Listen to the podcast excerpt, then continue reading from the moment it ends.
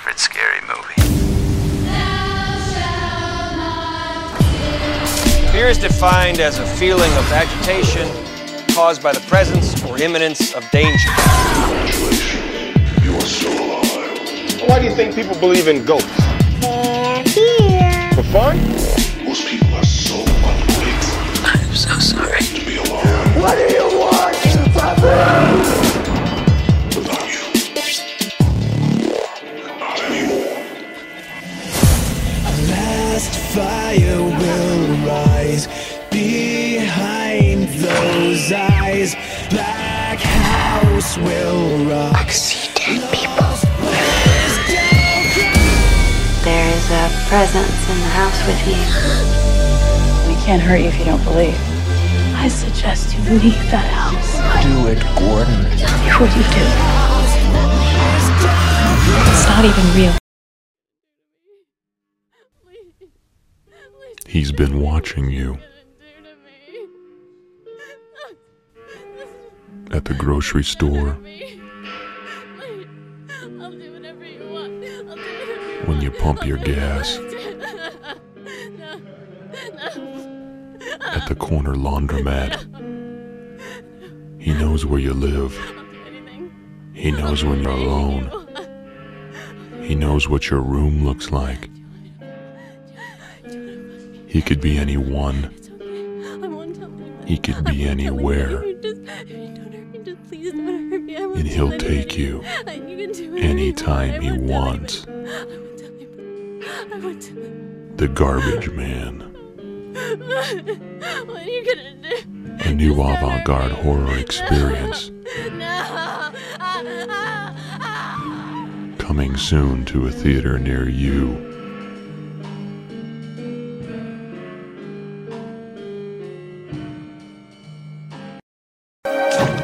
Did you miss me?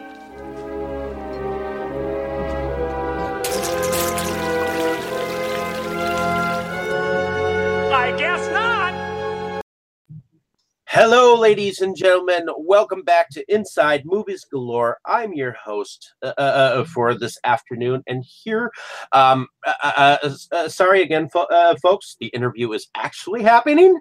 So please welcome Mr. Hart Fisher to the room. Thank you for coming on. And sorry about the mix-up or mishap or about trying to get you on, but we're here. So. Well, it's okay. You know, when you deal with this kind of technology, there's always some different bugs, and, you know, Google updates its stuff without telling you. So it was kind of funny that you're like, why did you block me? And I'm like, I didn't block you. I'm blocked out of my Facebook. I don't even know why. Well, right.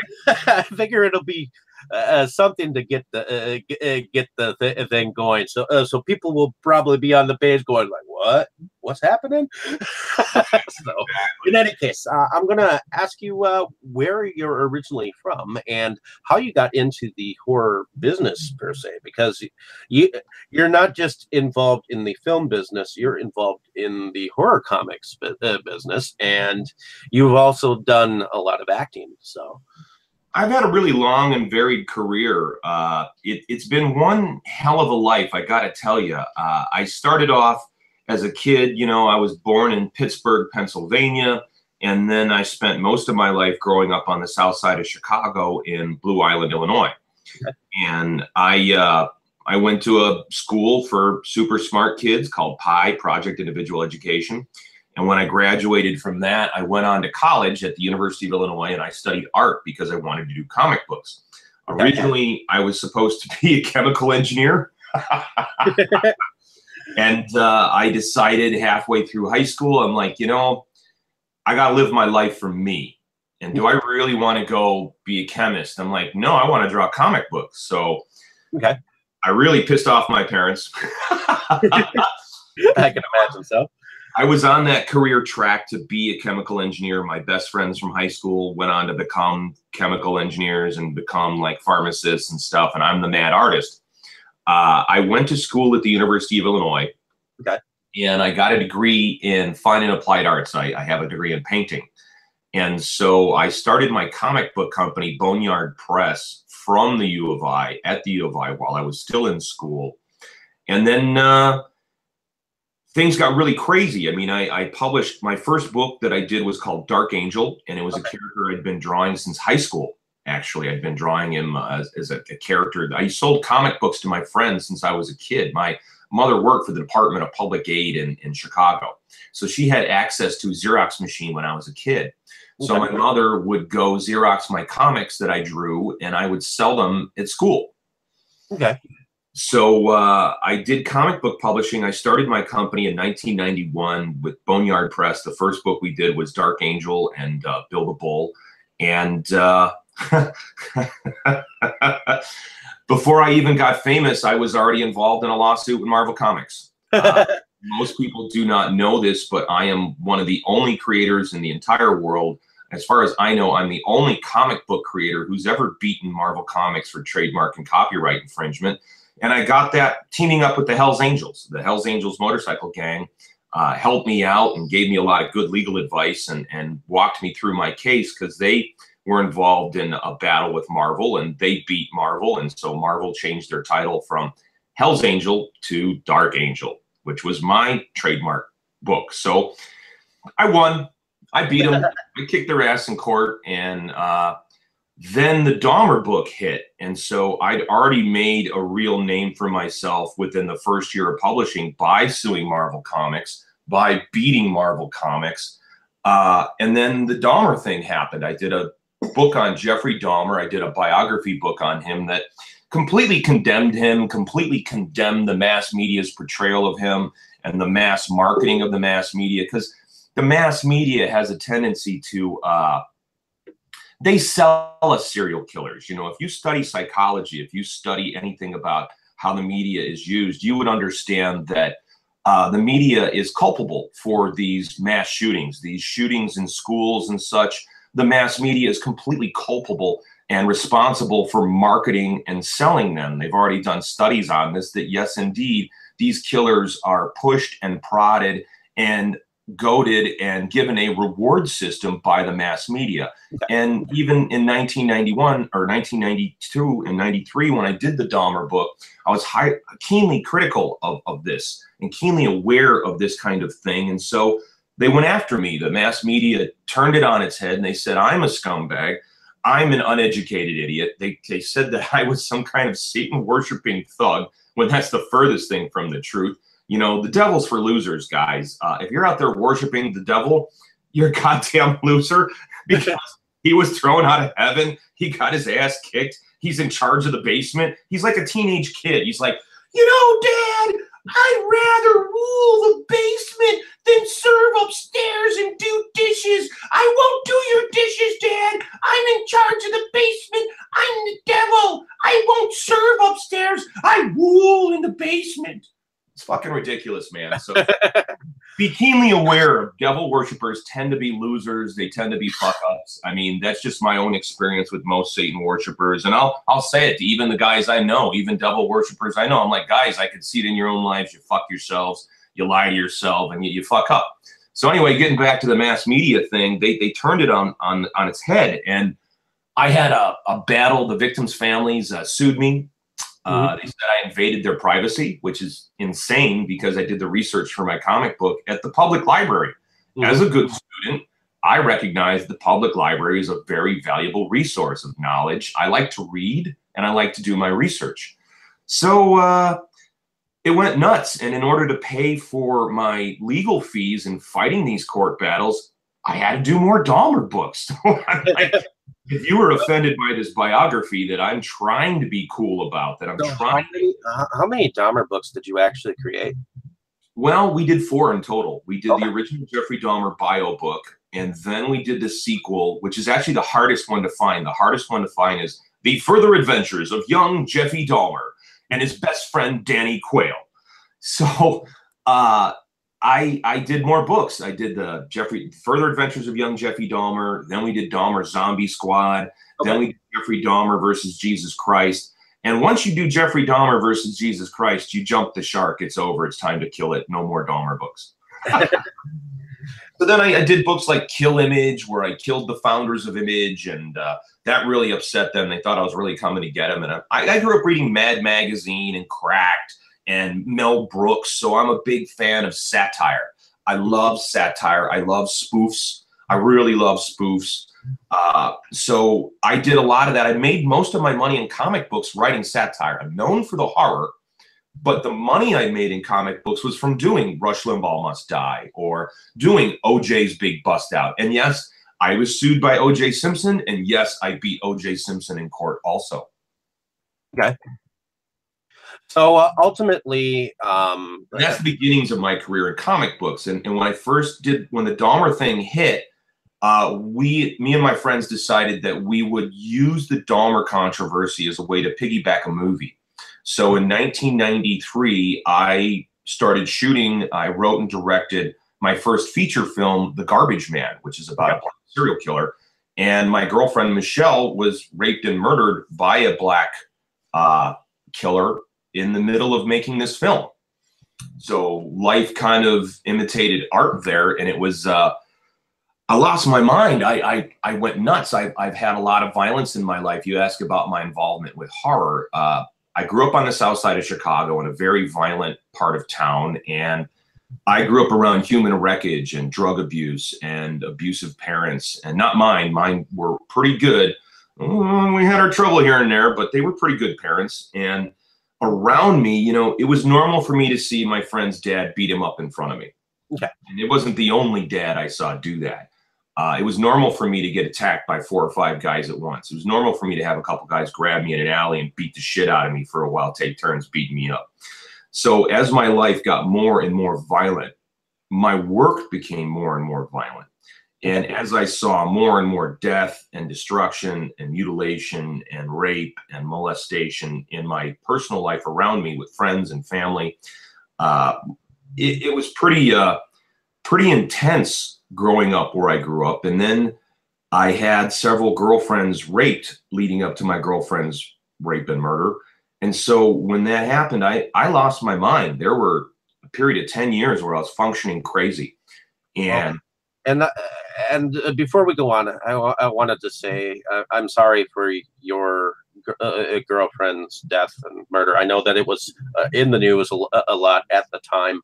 And it was around the time that the Dahmer comics were still fighting you, correct? It was quite a sensational sex crime because the guy's defense was that he had a S&M relationship with her and that he was the boy on the side, which was all a lie. You know, this guy raped her, shot her up with a shotgun. You know, this is a real piece of human excrement here. Mm-hmm. So 3 different murder trials over the course of 10 years. And it kept getting uglier and dirtier because, you know, it's a sex crime. So I was a major witness in the trial. My father was a major witness in the trial. My father was there at the hotel when she was murdered. If he had been up a little sooner and up at the front of the hotel with her where she worked, he would have been dead too. Just 10 minutes, he would have been dead. So having those experiences... I'm not like other creators. You're not going to intimidate me by saying you're going to say something mean about me on Twitter. My whole life was turned upside down by the mass media. Before Trump ever said anything about fake news, I was fake news. These news people lie. They lie and they lie and they lie. And the nastiest trick they did to me, and this is why I did talk shows. The reason I went on Sally Jesse Raphael, the reason why I went on Jerry Springer is because they couldn't recut me.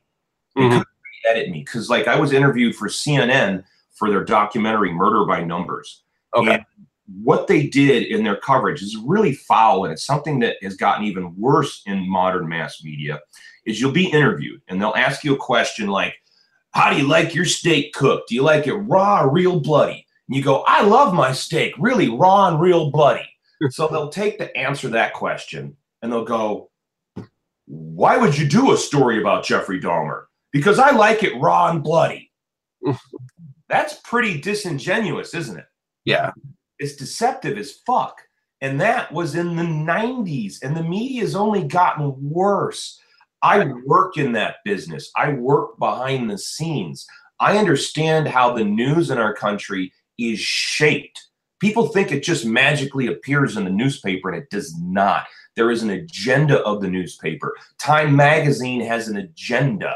If you want to look at Time Magazine and wonder why Time does not cover the opioid crisis properly or cover what's going on with doctors being bribed to prescribe drugs to people who don't need it, that's because if you go through Time Magazine and count all the advertisements in the magazine, you'll see that a vast proportion of the advertising is from Big Pharma. But now we're getting into politics, which would be my radio show heart attack. Let's get back to regular old horror and American Horrors. And, you know, so this totally understand. Yeah, yeah. Sorry about that. What I'm gonna ask you about is how you got into creating The Garbage Man a little bit more, and where did you film Garbage Man? By the way, The Garbage Man germinated because I was blown away by Henry, Portrait of a Serial Killer, with Michael Rooker. It had been banned for many years, and I drove from Champaign, Illinois, to downtown Chicago to catch a midnight movie of it at the Music Box Theater. And that movie just really, really blew me apart. I was just, I'd never seen a film like that. And so I was inspired. I wanted to do my version of that. And so we wrote The Garbage, I wrote The Garbage Man in 1992. We shot test footage, 8mm test footage. And I was living at the University of Illinois in Champaign, Illinois. Okay. So when it came time to shoot the film, I had just graduated from college. I was in the middle of all the Jeffrey Dahmer controversy. And so we were shooting the movie on 16mm film around the University of Illinois. So we shot at a bar called Mabel's, where I was a bouncer. The owners there, Amy and Paul, were fantastic. There was a lot of the business owners really helped us out. One of the great things about making films in the Midwest is you can really get a lot of help from your local businesses. You can get discounts from your local eateries. You can go and work out deals with different businesses to help you. They really bend over backwards. When we shot Garbage Man, we even had a garbage company called Hustlers who, for no money at all, they let us shoot in their location. They let us shoot in their headquarters. They gave us a garbage truck with a driver to drive around in. They set up routes for us. Filmmaking in the Midwest is a really great place to be making movies because you can get that kind of help. To do the things I wanted to do in Los Angeles, you'd have to get all kinds of permits and shooting permits, and it would have been just a nightmare trying to get that done for the money we had in LA. We wouldn't have been able to do it. So we now, were you working union? Because I know that Chicago filmmakers sometimes are union and sometimes they are not. Were you? I was a student. I had just gotten out of college, so I wasn't a member of any union. Okay. Our crew was all college student crew, and our guys did an amazing job. Chris and Steve, our DPs, were fantastic, and we just used all student actors, and I found that like the best actors in the film were my friends who I just cast doing what they do, you know, as themselves. It was a difficult shoot because the first half was exciting and new, and yet at the same time, our lead actor started blackmailing us. Once we started shooting film, he started making us pay his bills. Okay. Everybody on the film agreed to work on the film for a delayed payment when we got distribution, which is very common in the business. And the only money we were paying for was actual things you had to, like feeding people, buying the film stock because we shot an actual film, the camera rental packages, the light rental packages, the money, what little money we were able to raise went into hardcore costs. So this person turned around and blackmailed us. And then when my love, Michelle, was murdered, he upped the blackmail. That is cold. Yeah. That's a douchebag, man. He upped the blackmail. At one point, I had to leave the shoot. I had to drive to Milwaukee and work the Milwaukee Metal Fest to raise cash money to pay this guy to finish the film in a town where I had death threats on my life. And my girlfriend had just been murdered. She was only dead for 7 days, and I'm at the Milwaukee Metal Fest selling Dahmer shirts. I was packing a gun because I had so many death threats on my life. And it was advertised that I was going to be there, you know. So this guy really put me in a bad place. And then when I was there, he walked off the shoot in the middle of an effects scene and left the whole crew hanging. And we had to finish the film without him. Well, so, then what good are you paying him for, you know? Exactly. So I told him to go get fucked. I'm like, go fuck yourself. Because he came over for more money. And I'm like, the movie's over, asshole. You walked off the shoot. We shot the rest without you. You fucked up, you dick. You blackmailed me. And now, fuck you, dude. I had to have the police throw him off my property. Huh. And then he sued me in small claims court. And because of the Jeffrey Dahmer case, you're going to love this, the judge in open court said, after I provided affidavits from the crew and I provided all the paperwork saying this is the agreement we had with everybody on the crew, because the actor made it all up. He made up this whole deal. He didn't have any paperwork to back it up, which is what he said. And never mind what my crew said or the written paperwork I had, the judge literally said in open court, I am well aware of who you are, Mr. Fisher, and what you do. And I find it hard to believe that anyone would enter into an agreement like this with someone like you. So thank you, mass media. Thank you, mass media. And because of the mass media's lies, my mother, who worked for the Department of Public Aid in Chicago, that's right, my mother helped poor people my entire life. So because of the mass media's lies about me, my mother was not able to tell everybody at work who her son was. She worked in a very mixed race section of the city and in the Department of Public Aid. And the TV news people portrayed me as a racist and a misogynist. Never mind, I have a black grandma. My step-grandma is black, my grandma Ruthie. I love her to death. Doesn't matter to me if she's black. I don't see black or white. I see people that bleed red because Clive Barker nailed it. We are all books of blood. And when you cut us, we all bleed red. And that's the way I feel about people. So because of the mass media, they hurt my mom. My mom had rumors about who her kid was to the point where they made up a rumor saying my mother had an illegitimate black child. And that's why no one knew about her kids. So thanks to the mass media, I had to come in and do a whole pony show. So everybody knew who her son was in the midst of all this controversy and bullshit. So mass media, I have a deep and unabiding hatred for your lies, your manipulations, and your bullshit. And that's part of the reason I started the American Horrors television channel. It's part of the reason why I have the Heart Attack radio show, so that I would have a mass media voice, so that they would never, ever be able to run over me, trample me, hurt my family, ever like that again. Now I can fight back. Now I can go after them. And unlike them, I never sold out. I never threw anybody under the bus. No one's caught me lying. No one's caught me cheating, because I don't. I try to live my life as honestly and as straightforward as I can. It's all you can do when everybody lies about you, when you've been lied about on a scale like I have, when there's videos online calling you an intellectual property thief by a crazy person who stole from you. Dude, it's an upside down world. So I am unlike other creators in the horror industry. I have a different background. I have different skill sets, you know, and horror is my life. Horror saved my life. Horror is my therapy. You're like your own little animal. And that's what I like about you. But ultimately... Oh.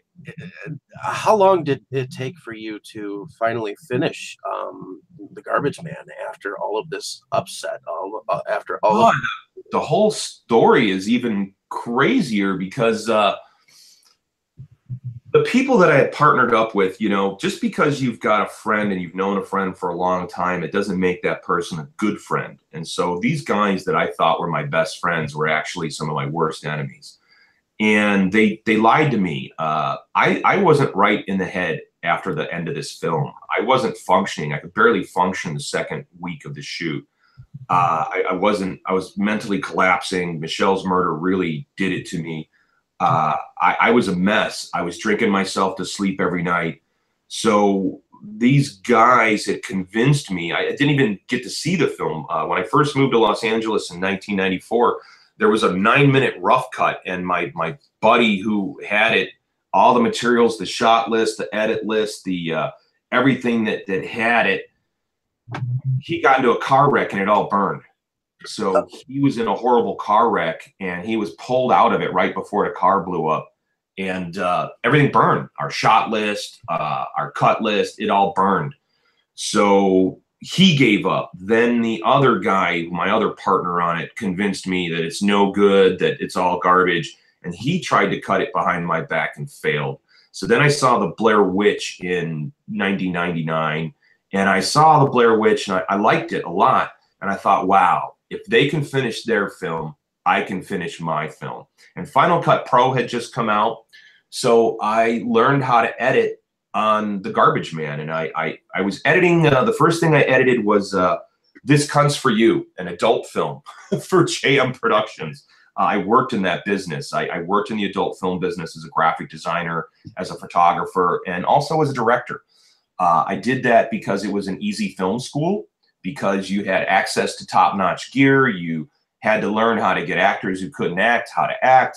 You learned about editing. It was actually a really good film school. You really got a lot of shooting experience.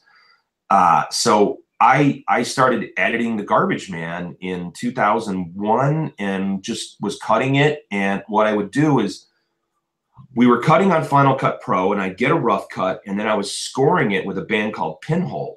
So when you watch The Garbage Man, I'm singing on a lot of these songs. A lot of the score, I'm singing. I'm doing vocals on it. And okay. The voices in his head, the Garbage Man, the serial killer, you hear the voices in his head of the people that molested him as a child. And we used several award-winning poetry performance artists. And I did a bunch of the voices myself. And so we finished it in like 2004. And I was screening it over and over and getting people's feedback on it. So it had a finalized cut in 2004 and was released to DVD in 2009. Okay. And now you could see it via VOD at AmericanHorrors.com. Go now to AmericanHorrors.com. You can't find it available on Netflix on demand, but you can find it at VOD at AmericanHorrors.com. So ultimately, after The Garbage Man, you started a segment called Flowers on the Razor Wire, correct? Yeah, Flowers on the Razor Wire was my longest-running horror anthology comic book under Boneyard, and I was a big fan of Stephen Bissett's Taboo, and I was a big fan of Joseph Michael Linsner's Cry for Dawn. And so I liked his Dawn character a lot. And I wanted to conceive of something like that for American Horror, or for Boneyard. And actually, it's kind of a bad coda, but my character, my host character for Flowers and the Razor Wire was Michelle. I had several paintings done of her as this character for Flowers and the Razor Wire, and then we published the first two of them from Dimitri Patelis, but then the others, she was murdered, and I couldn't do it anymore. I couldn't publish them. I actually gave one artist a kill fee and asked him not to sell it to another comic company because it looked too much like Michelle, and it was absolutely killing me. So we got a deal from Japan. I dealt with some companies in Japan, and they produced a pilot. The idea was we did Flowers on the Razor Wire as a pilot for Japanese TV. Okay. And we were hoping to do Flowers as a horror anthology for Japanese television. That didn't happen, but it was released as a standalone release in Japan. And then it was released also, they did an entire full color hardcover making of the movie photo book. That was published by Bunkasha in Japan and released in, I believe it was 2004. Okay. And then there was a Flowers and the Razor Wire feature film that we made, but straight up, the director lost his mind. The director lost his mind. It devolved into a whole legal battle. He recut the film behind my back after we had it finished. It's a 6.1 surround sound score, amazing rock and roll soundtrack.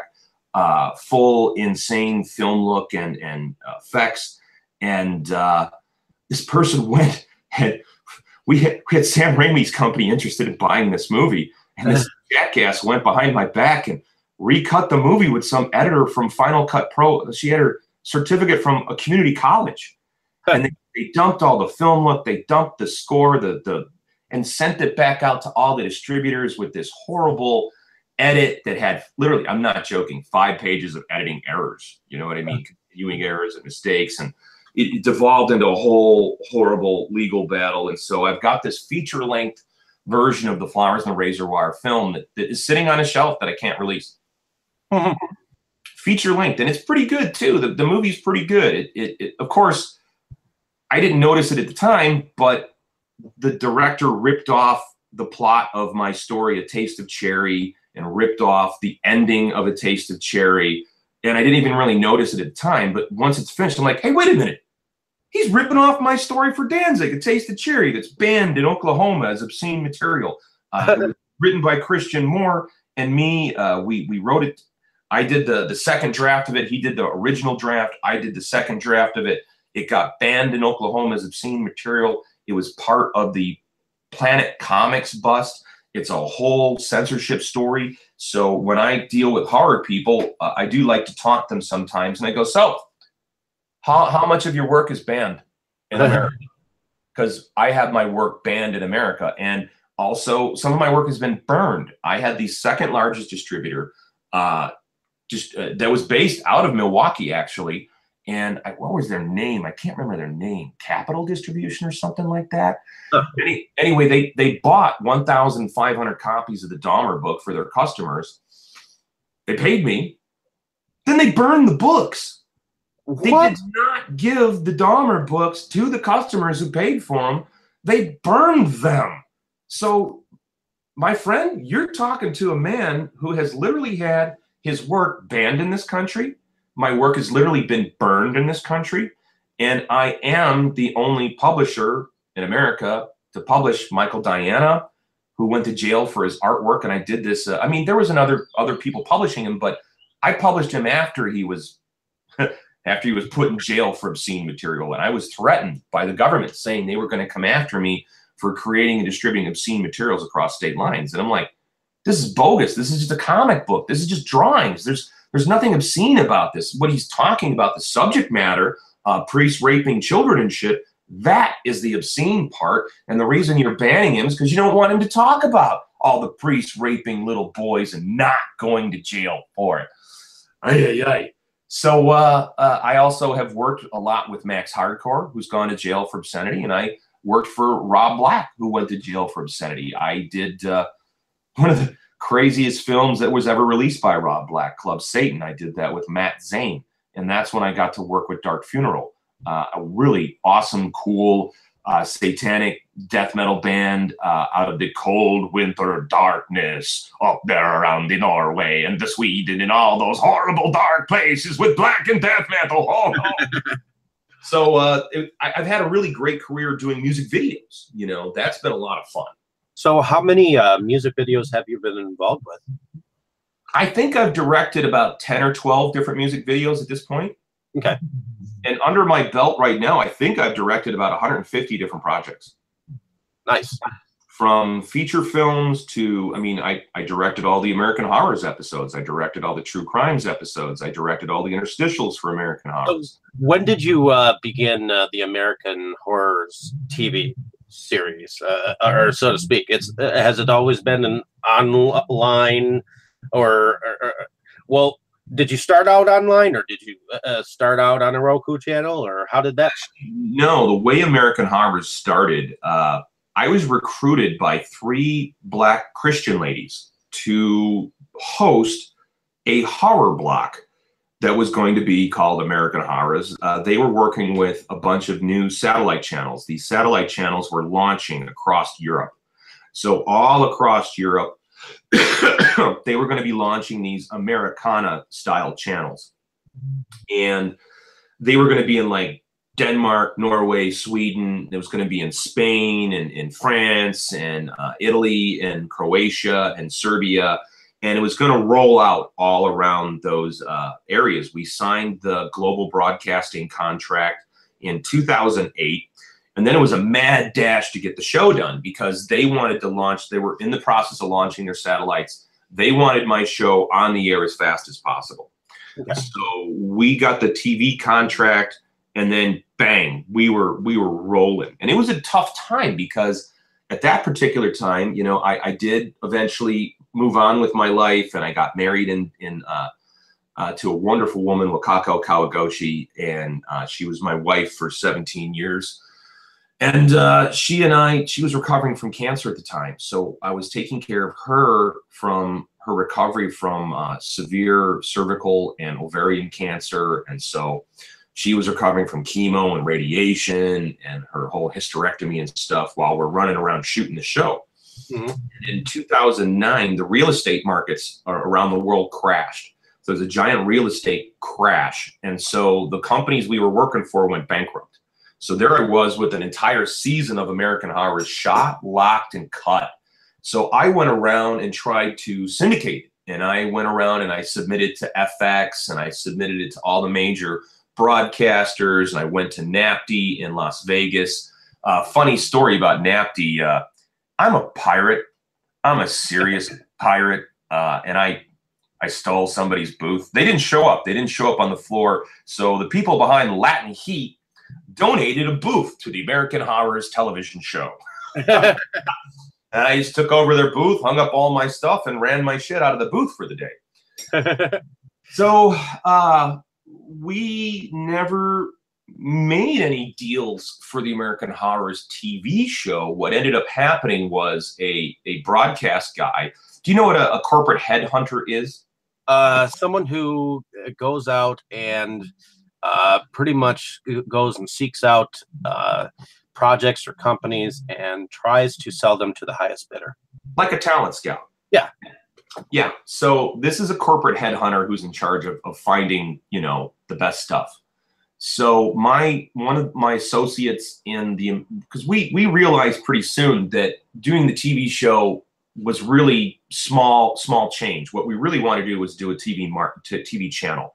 And so I was assembling the money and assembling the team to try to do this as a broadcast thing. And we realized we were going to have to raise about $30 million for FCC licensing fees and for the legal team to get us through it. Okay. So we were like, shit, that's a lot of money. I don't know if I'm going to have the ability to do that.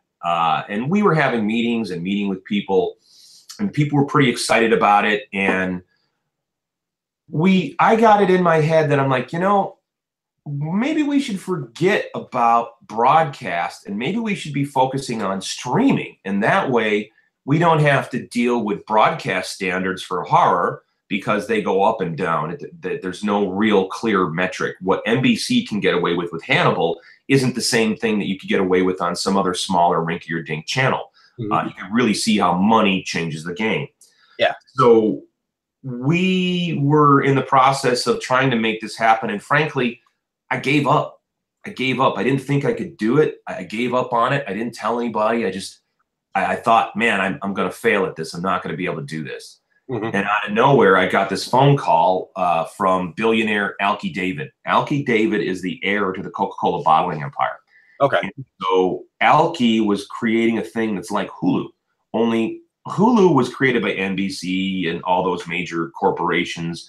And that's why it's kind of run kind of shitty. And that's why it's kind of too expensive. You know, Film On is free. FilmOn.com is totally free. And I thought Alki was a visionary. So I got this call from this billionaire who wanted to meet me and wanted to convince me to launch a horror channel with his new network, Film On. And it just so happened that you already had that season of American Horrors already filmed, correct? Well, it was a TV network, not a TV show. He wanted a network. And in order for us to launch, we needed 300 hours of content that we could get on here. So I signed the deal in, let's say, May of 2011 with Alki. So I signed the deal with Alki to create the TV network. Now, I'm not kidding you, now I start seeing stuff coming out about a rival TV show that has stolen my title, that has stolen elements of my network, that has stolen elements of my advertising and my tastemaking, because I had submitted my show to this company. I had submitted it to them. So it's no accident that there's something called American Horror Story. The cocksuckers. And there's no accident that the entire thing had to be changed from season 1 to season 2. I won't get into details as a man who sued Marvel Comics over trademark and copyright infringement, and I won, and I have a history of winning litigation. Gee, one must ask themselves, when does a TV studio ever take a hit show and completely change it from season 1 to season 2? Never. They never do that unless somebody gave them a damn good fucking reason to do it. Because I like a fight. I like a fight. I will fight for my rights. I will fight for my products, and I will win. I will beat you. I will bury you. We buried a lot of channels at American Horrors, and we're going to keep burying them because I'm that guy who keeps coming out of the grave. You can't kill me. I faked my death for April Fool's Day in 1998. I was dead for a week. It took 2 different magazines to team up and track down the truth of my death, the Comics Journal and the Comic Buyer's Guide. So I am a guy who's crawled out of his own grave more than once. So we had a mad dash to assemble 300 hours of content, licensed content, and formatted content, and watermark content. So we went bananas the summer of 2011, signing all kinds of deals with people, and we launched the American Horrors 24/7 linear streaming horror channel on Film On October 2nd, 2011. Cool. And now, ultimately, that is still running to this day, correct? The Film On channel is down, actually. I don't know what's going on with Alki over there. I've had some issues with Alki. He liquidated his staff. And I'll say it frankly, he owes me some money, so I need to go chase him for that.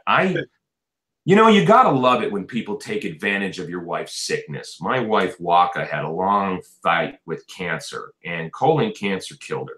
She died 3 months ago on February 23rd, and I had a year and a half of I was taking care of her all by myself and running the American Horror channels by myself. And it's really sad when somebody you've known and worked with for so long that you actually like and respect takes that opportunity and stops paying you when you need that money for your medical bills to take care of your dying wife. That's very uncool. And I haven't talked about this publicly. This is the first time I've talked about it, because now I want to have to go. I have to go get my money. I got to go. And I'm like, Alki, you really disappointed me. And you let Waka down when she really fucking needed you, Alki. You let her down. You let her down. I'll never forgive you for that. Never. That's a sore spot with me. Understandable. Going back a bit, now you did some editing for a movie called Nobody Loves Alice, correct? Oh, yeah. Roger Scheck's film. It's fantastic. A really, really good film. Unfortunately, I did the director's cut of it, and as far as I understand, it's never been released because the distributor never paid me for my work. The distributor fucked me. When Garbage Man came out in 2009, it was their best-selling title of the year, and I didn't see a single effing penny. My wife's recovering from cancer at that point. I didn't see a single fucking penny. Thanks a lot, Todd. Thanks a lot, you piece of shit. Wherever you are, Todd, I hope you died slow and painful, you prick. So anyway, I did this editing job, and what I did with the director's cut of Nobody Loves Alice, I went in, and one of the things about editing that most people don't understand, or when you make a film, your sound design will set the reality for your actors. So Nobody Loves Alice, his sound design was really shallow. There wasn't any, really. So there was no sound beds. There was, like, we had a whole scene in an office in the film that was really flat in the original release. But once I layered in office noise and Xerox copier noise and Walla in the background and doors shutting and all that stuff and gave it a reality, all of a sudden the performances became much better. You understand? I understand. That's really the thing that I bring to the table as a filmmaker or as a producer. I have experience that other directors just don't have. I, I, I I'm I'm a professional editor. I was a paid hired gun. I owned a post-production facility for many years. It was called Crime Pays, Inc. And I had about 9 different editors working for me. I taught a lot of people how to cut. We were award-nominated house. We were nominated many times for AVN Awards for our work that we did in the adult film industry through that editing post-production facility. And so I have edited and cut so many projects, and I've had to fix so many mistakes, and I've acted in projects, and I've been on television, and I've been on all the major news media organizations. I've had giant debates on television. So when I come in to make a film or to edit a film, I bring a body of experience that I think nobody else has. It's very rare because I have so much shooting experience. I have so much experience in the editing room. Well, that I've heard it said before to me that sometimes the editors get kind of shuffled aside because, in a sense, editors are like the true directors, because they're the ones that kind of go in behind the scenes and kind of, you know, make the direction of the films so that it's cut decently. Whether or not it's the editors or the director who's done the editing or not. Well, many times you got to look at it like this. Let's say you're a feature film director and you're on your second feature. Well, as a professional editor, that's probably your 100th film. So as a professional editor, you're cutting all the time. That's what you do. You cut. As a film director, it takes you, generally speaking, it takes you 2 years to get through a film. It takes about 2 years. That's a battle. That's a war. So how much shooting experience can you possibly get if you're only making features? True. You can't. So the editor is really one of the most important parts of the film, because the old adage is there's the movie you imagine, there's the movie you wrote, there's the movie you're shooting, and then at the end, there's the movie you shot, and you're in the edit bay, and you got to deal with what you have, not with what you dreamed of, not with what you thought you got. You got to look real hard at the footage in front of you and deal with what you have in the can. And a lot of directors get locked in their original vision, and they don't have the ability to be creative with what they got, because it doesn't matter what you thought you wanted. What matters is what's in the can. Mm-hmm. And then you try to work with it, and you try, or maybe you see something in the footage. So I love to edit. One of my problems right now is my wife, Waka, was my partner in American Horrors. It wasn't just me. It was never just me. And when I say my partner, I'm not saying the bitch answered phones. No, she was my partner in all the decision making and what films we put on.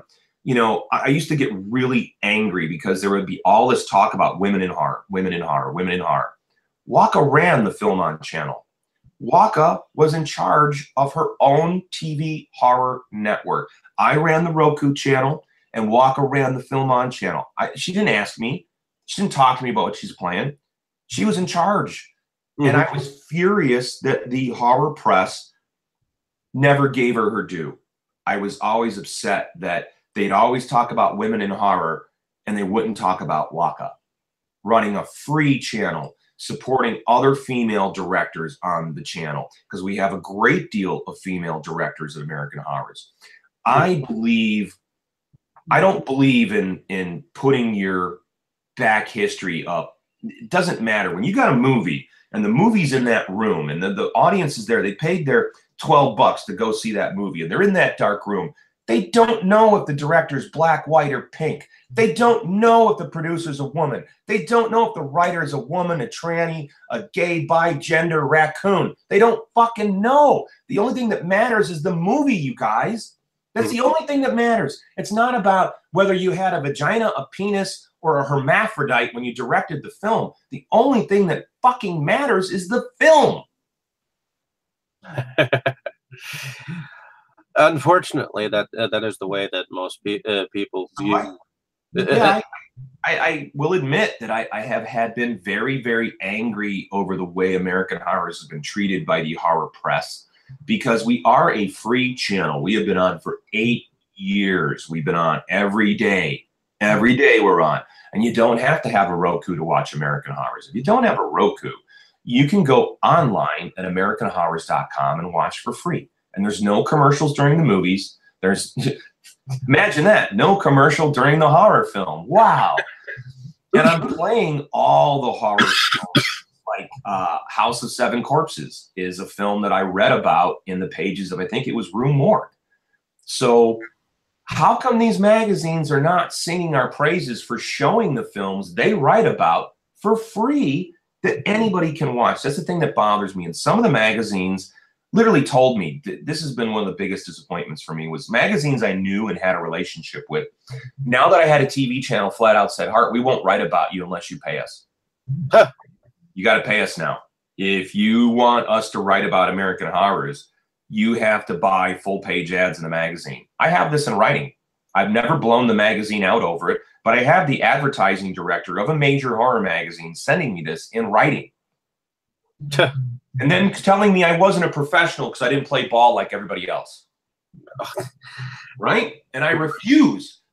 Fuck you. I'm not paying your magazine to write about my network. Fuck you. I ain't doing it. You should want to write about anything that's horror. That's the thing. Yeah, and I used to buy these magazines, so I got really upset. You know, why hasn't Famous Monsters of Filmland ever done an article about American Horrors telling everybody you can watch all these movies for free right here? Why haven't they? Or any of these other horror magazines? How come you've never read anything about American Horrors and Horror Hound? Probably because of... I know they watch. Here's the thing. I know the editors of these magazines watch. And I will say this flat out, Horror Hound is not the magazine that sent me that email, nor was it Famous Monsters of Filmland. It was neither one of those magazines that sent me the email. It's been a crazy journey, and I'm kind of shocked and saddened by how much of horror press is now pay to play. And as a fan, that's not cool. That's really uncool. If I'm paying for your magazine, if I'm into your magazine, I'm buying your magazine because you're supposed to be steering me to the right horror. You're supposed to be showing me the horror that you're into, not the horror you're paid to sell me. You get me? Yeah, I get you. So I'm furious over it. I really am, and I had to let it go, and I had to just focus on the work. I'm focused on the network. I lost my wife, and I'm struggling with what to do because she was my partner in every aspect of the business. You know, she ran the Film On channel. When we did our TV shows, Waka normally would do the first edit, and then I would do the final edit. We worked side by side together every day. We discussed everything. Nobody knew the catalog better than me and her.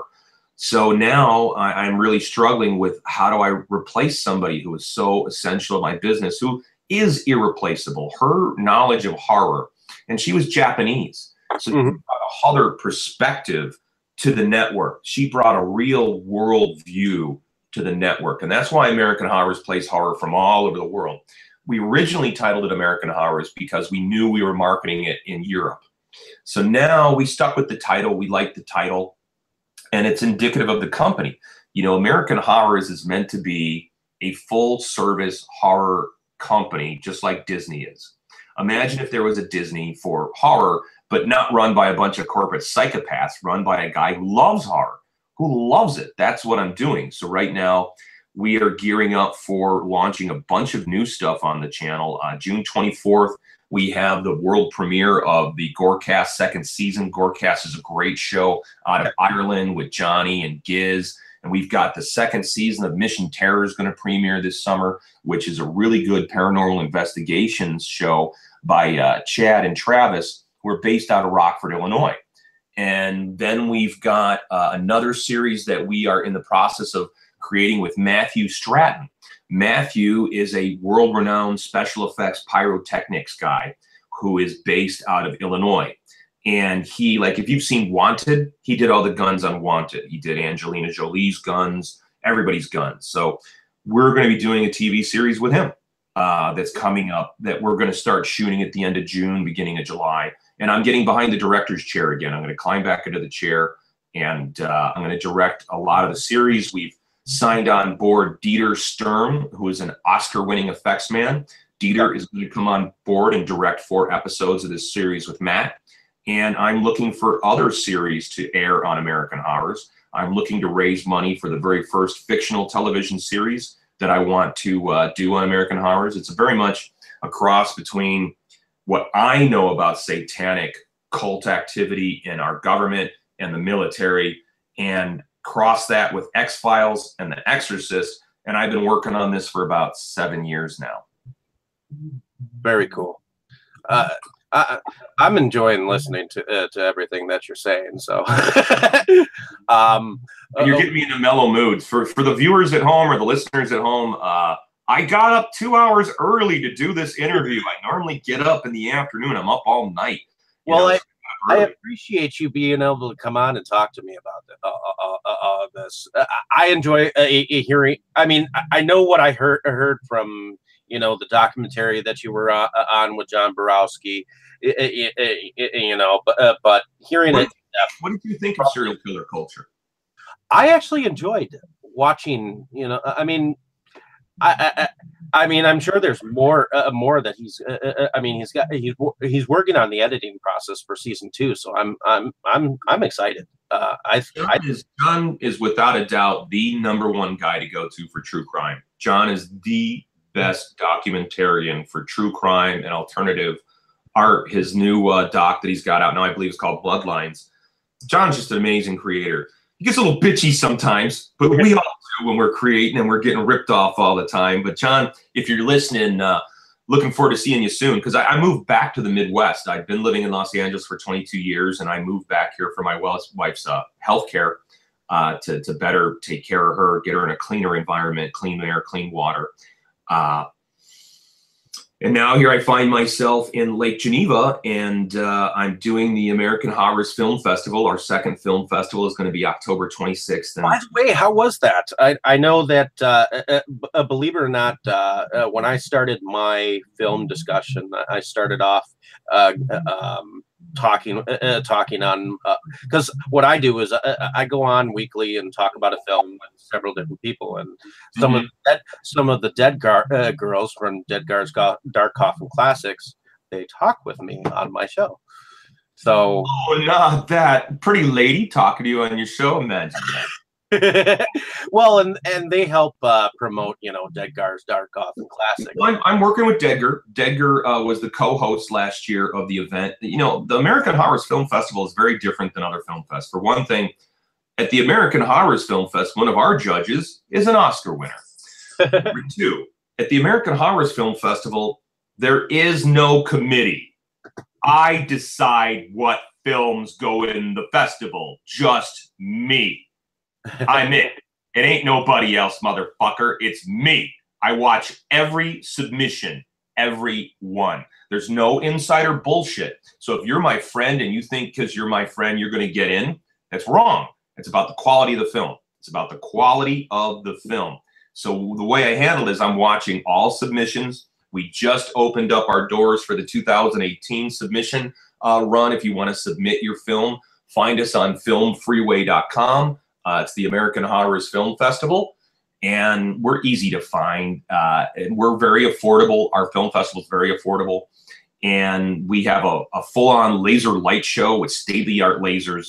We have actors and directors are there, but here's the thing. We're shooting for American Horrors, the channel, so not only will your film be covered in the festival itself, not only do we have an extensive social media campaign advertising the American Horrors Film Festival, not only do you have the American Horrors channel promoting it and your film worldwide, there are executives from all the major film studios, many of them from the major television channels, other directors and writers and editors are all watching American Horrors.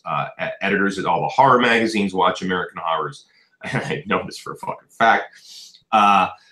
So you're going to get exposure, and at the festival itself, we shoot a TV special. So when you enter your film, if you're there and you're part of a panel, your panel's going to be broadcast on American Horrors. There's going to be a television component, and when we did it for the first time this year on January 1st, we ran an online film festival, and not every film it goes into that portion. You know, we work with the film creators and ask them who wants it to be broadcast, who does not, for a one-day only showing.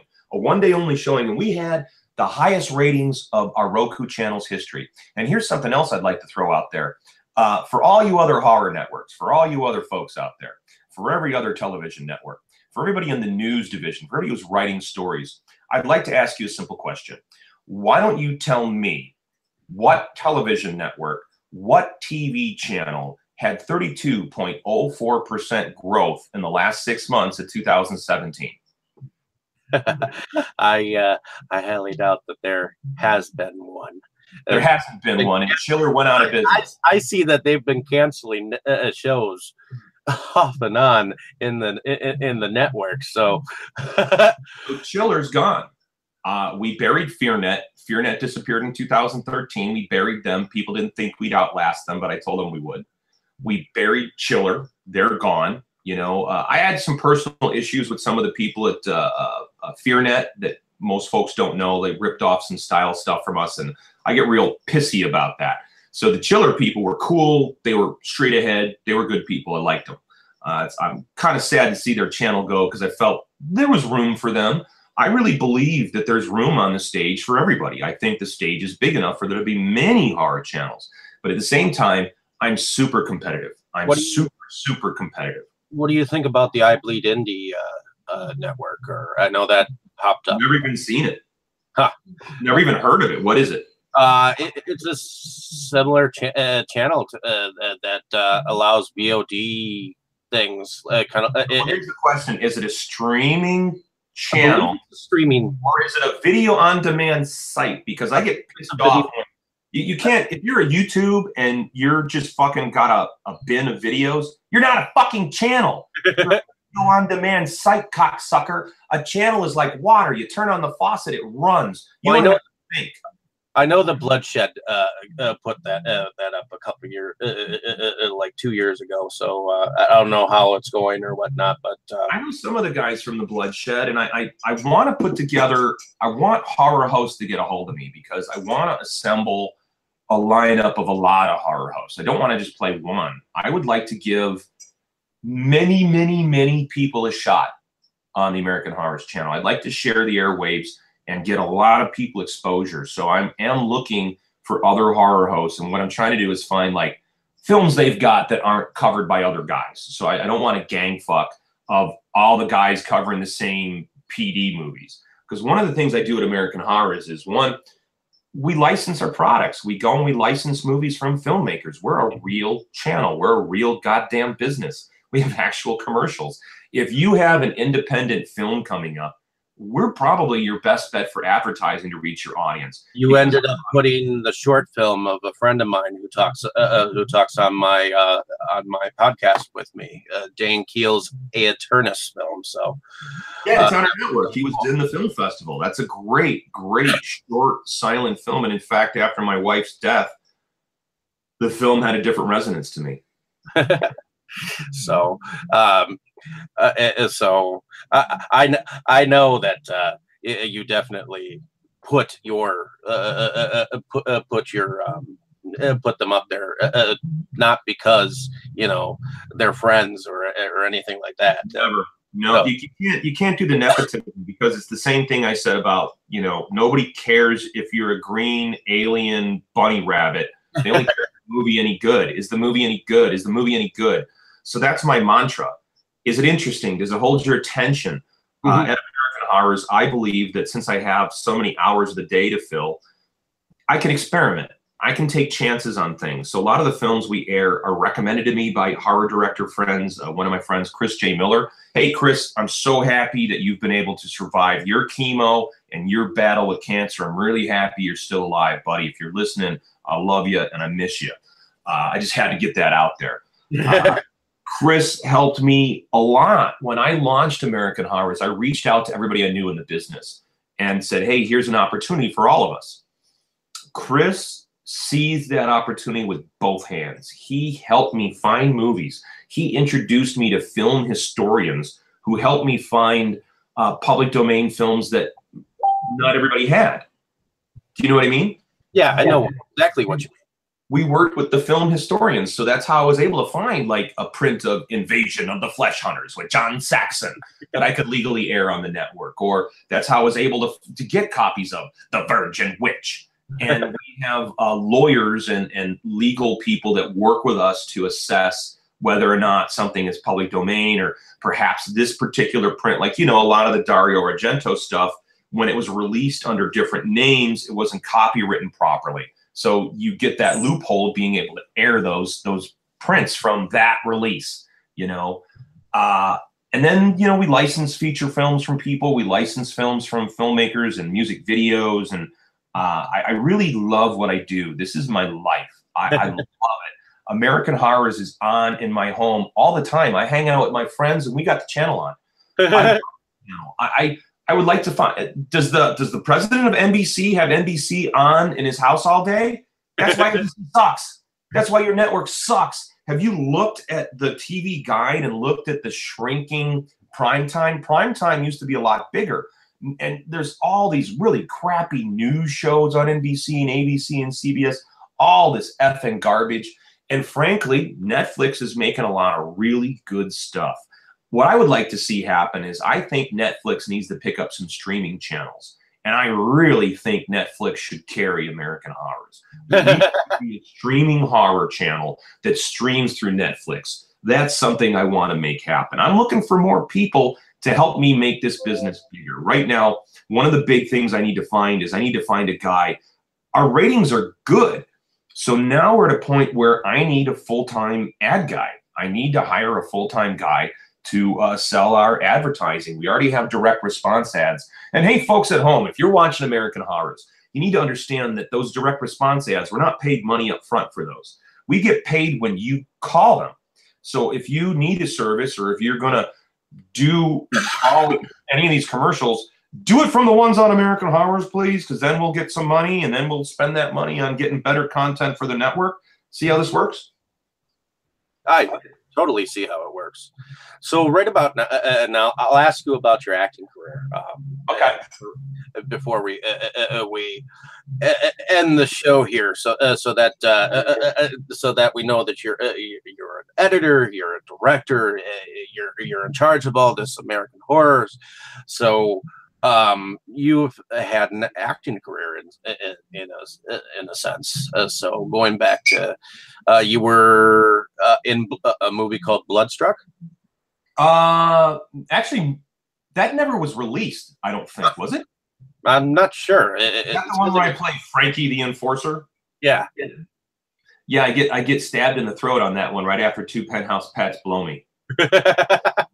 I'm a pimp in that movie. I'm Frankie the Enforcer, and I'm a pimp. And that was fun. That was a lot of fun. Unfortunately, I'm not aware if that project was ever finished or released. It was really too bad. Originally, the original story of my involvement was that particular project was supposed to be 3 music videos that told a story. Okay. And I directed these 3 videos and appeared in them. So I directed it. I directed the project. We shot for 6 days straight. We shot all over LA. What's his name from Children of the Corn? The actor played Malachi. What the hell? I can't remember his name. He's got the red hair. He's in colors. He's actually a really great actor. Okay, Chris Burchett, or no? It'll come to me later. He's a fantastic actor, too, and I hate that I'm mangling his name. But he's a union actor, and so there's different rules. So this producer, they came in under the rules of being able to be in a music video that was non-union, but then he wanted to turn it into a feature film, and all the actors got super fucking pissed. And I'm like, dude, you can't do that. This is a music video. Legally, you can't do that. So I don't know what happened. I stopped communicating with that particular producer. I don't know what happened with Bloodstruck. Cool. The funny thing about the acting is I had this long career of arguing with people on TV. From being a media bad guy in, like, you know, Sally Jesse or Jerry Springer, being treated like that or having to deal with it. So I had a long time of performing in that capacity as a public persona. And then also I've got a almost 30-year career of doing spoken word. I've done spoken word around the world. I'm a critically acclaimed poet. It's kind of funny to say that. It's weird when you start talking about your own career and you're like, yeah, I'm a critically acclaimed poet. Let me tell you how great I am. So I do spoken word. My first book of poetry, Poems for the Dead, was released in 1995. It was reprinted by Chaos in 1998. My second collection of poetry, Still Dead, came out right after I faked my death. These books were sold in Hot Topic in the mall. I was very proud of myself that I got my products carried in Hot Topic. And so I had this long career performing. And when I signed the deal to do the television network, it was the three black Christian ladies, which stunned me with my career and being known as the devil of comics. It was stunning to me have a Christian network sign me. So it was their idea. They're like, we want you to host. You're going to be the on-camera host. We want you to do this. And I was like, okay. And once I started doing the interviews and the on-camera interviews and being a host, I found I really liked it. I really enjoyed it. It was a lot of fun. I like talking to people, and I enjoy goofing around. So I learned the camera. So I used the time as the host of American Horrors to get a certain kind of comfort in front of the camera. Because that's a big one as an actor.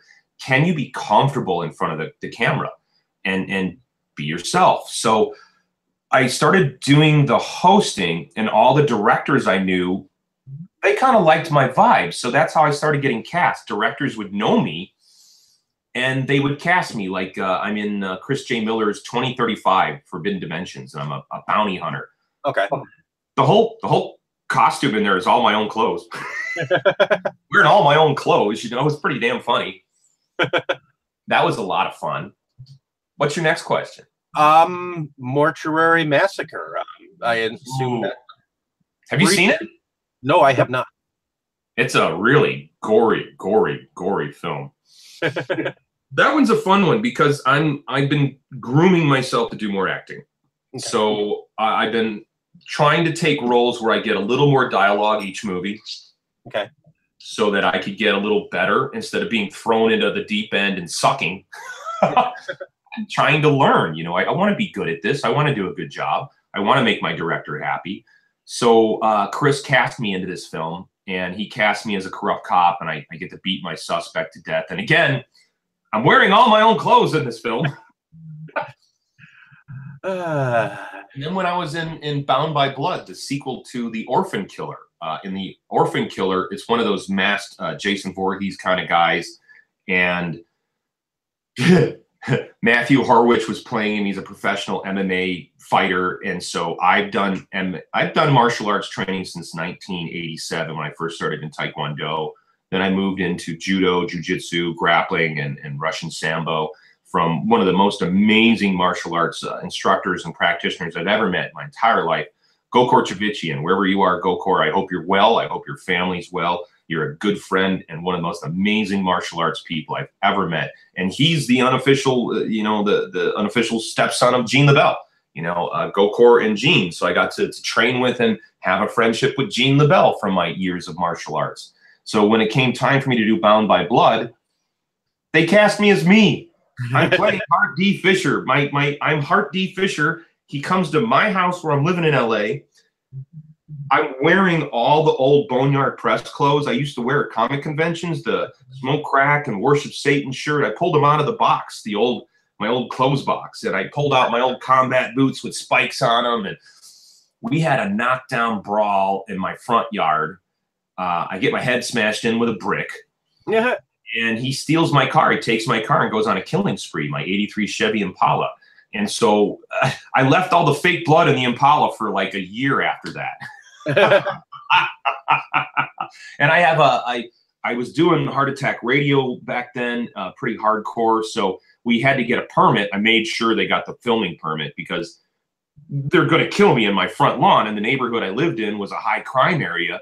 So all the police were coming by to watch me get killed. They liked me. They called me the voice of Highland Park because I'm critical of the police, but I'm also an advocate for things they need. You know, with my show, I understand that if you get angry at the police, you need to understand that the rules are made by civilian leadership. If you want to make a change in policing, then you need to address the civilian leadership. You got to talk to the mayor. You got to talk to the city council. They are in charge of police policies, not the cops. So you got to go to the head. And I speak about that. I talk about issues with most people don't understand that when you're dealing with a cop, you're dealing with a guy who is working at crazy hours. He's working insane hours.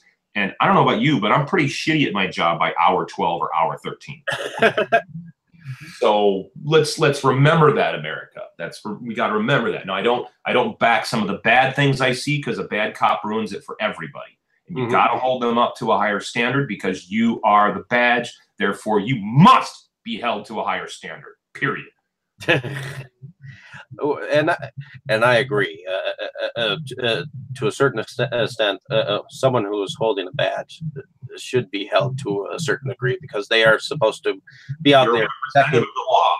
If you are a representative of the law, then therefore you need to be held to a higher standard, and you need to be held accountable for your actions because you have a gun in your hip. You have a gun. That's a lethal thing. There, somebody's life, somebody's kid, somebody's cat or dog, their mom, their granny, whatever, can end up dead for the consequences of your actions. So therefore, you must be held accountable for your actions. You must be held responsible for what you do, and you don't get a carte blanche to lie or turn off your body cam or make evidence disappear when you get caught doing something wrong. That's just terrible. Now, is there anything else that you'd like to say before we end this interview here? Well, that's a tough one. You know, I've been going through a lot the last couple of months. I would like to apologize to the fans for the Film On channel going down. A lot of that had to do with Waka's health problems. I want to apologize to the fans for the fact that I have neglected the channel a bit for the last 3 months. I've been going through depression over the loss of my wife, and I'm coming out of it. I'm coming out of my hole again. I'm crawling out of my grave again like I always do. And I have nothing in my life but American Horrors. This is my life. My wife and I were together for 17 years. This was our child. We did not have children. American Horrors is the child of me and Waka. I am devoted to American Horrors 110%. I am devoted to the American Horrors Film Festival. Enter your film. You're going to get a fair shake. I am going to watch the whole thing. I will not watch it and be on the phone with people. I will give your film an honest screening. Your film will be screened in an amazing $2.5 million renovated theater.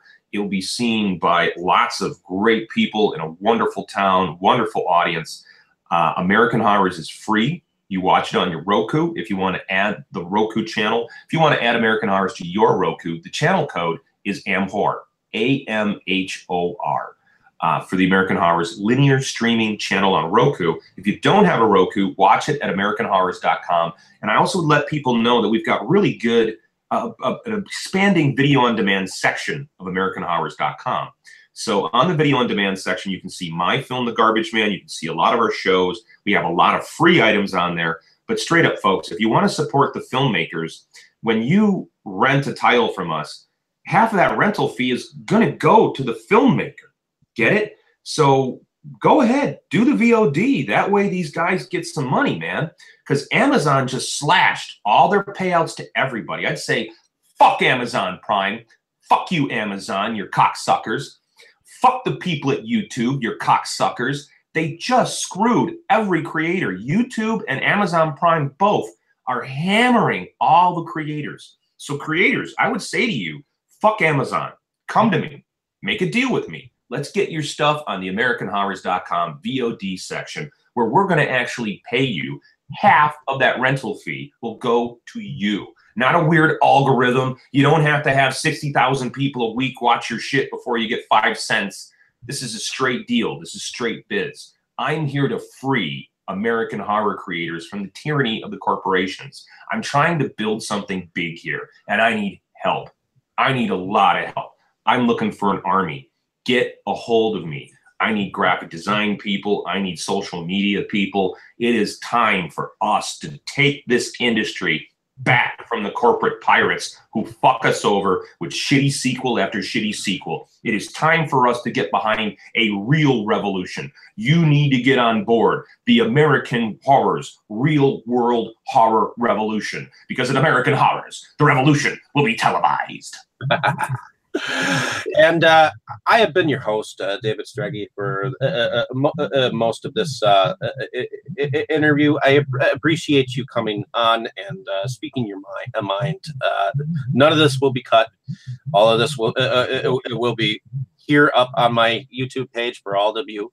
So appreciate your time coming on, and hopefully, we'll be getting some kind of a message. Well, you know, it's my pleasure to be on this show. And also, one last shout out. I just wanted to wish one of my models, Rachel Glass, I wanted to wish her a happy birthday. She had a birthday last week.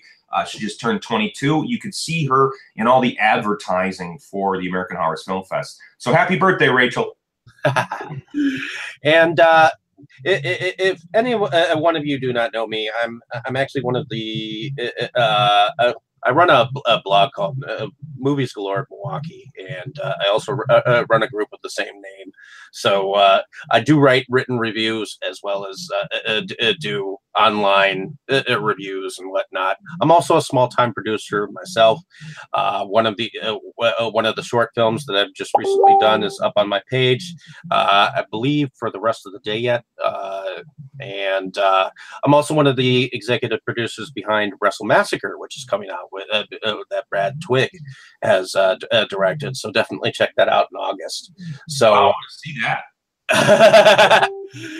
that. I ended up becoming really good friends with Brad, so I ended up turning around and helping produce that project. So well, we're working on getting some wrestling programming on American Horrors. I started talking to some of the local folks in Milwaukee, and especially Morgan Foley. Morgan just won his championship belt at a big brawl out there in Milwaukee. So congratulations on your belt, Morgan.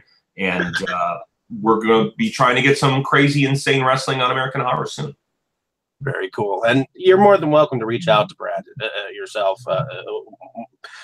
down the road here. So in any case, thank you for listening. Like, subscribe, and please enjoy this interview. And hopefully you've enjoyed yourself on the show. Anything that you need to help get anything advertised, you're more than welcome to come back. It's my pleasure to come back. I really enjoyed the conversation. I'm trying to calm down. You know, I've been kind of hyper, kind of crazy. I started a new Facebook profile because I'm starting a whole new chapter of my life. So I'm trying not to be so heart attacky all the time. Well, and I enjoyed listening to you. I hope that others will enjoy listening to hearing, because it's been a while since you've probably been on talking in this kind of platform, correct? Yeah, I had to take a sabbatical from, I put my radio show on Jackalope Radio. I put it in mothballs, Heart Attack, which is more about politics. But I had to mothball that to take care of my wife because, frankly, colon cancer is no joke. She was bedridden for a while. She was in a lot of pain. Mm-hmm. It was a really, really difficult time. It's unbelievably difficult. And that's why I kind of laugh. I'm like, if anybody knew much about my life, I don't give a fuck what you say about me on Twitter. I don't give a fuck. I don't give a fuck what you say about me on Facebook. When you've been through the things I've been through, it don't fucking matter. I don't care what you think in Idaho. Go fuck yourself. Don't care. Don't care your political ideology. Just don't care. I'm all about the horror. I'm all about the horror. And so am I. And that's why I love having people of your ilk on talking. And I love to talk. And every time I have an interview, I'm learning. So definitely. In any case, on that note, I'm going to end the show. So definitely say good night or good afternoon if you can. Good night, Gracie. All righty. Stay tuned for a possible another interview with another director, possibly Sunday evening. I will let you know as I know it. So stay tuned for more crazy films on this channel. My mother thanks you. My father thanks you. My sister thanks you. And I thank you.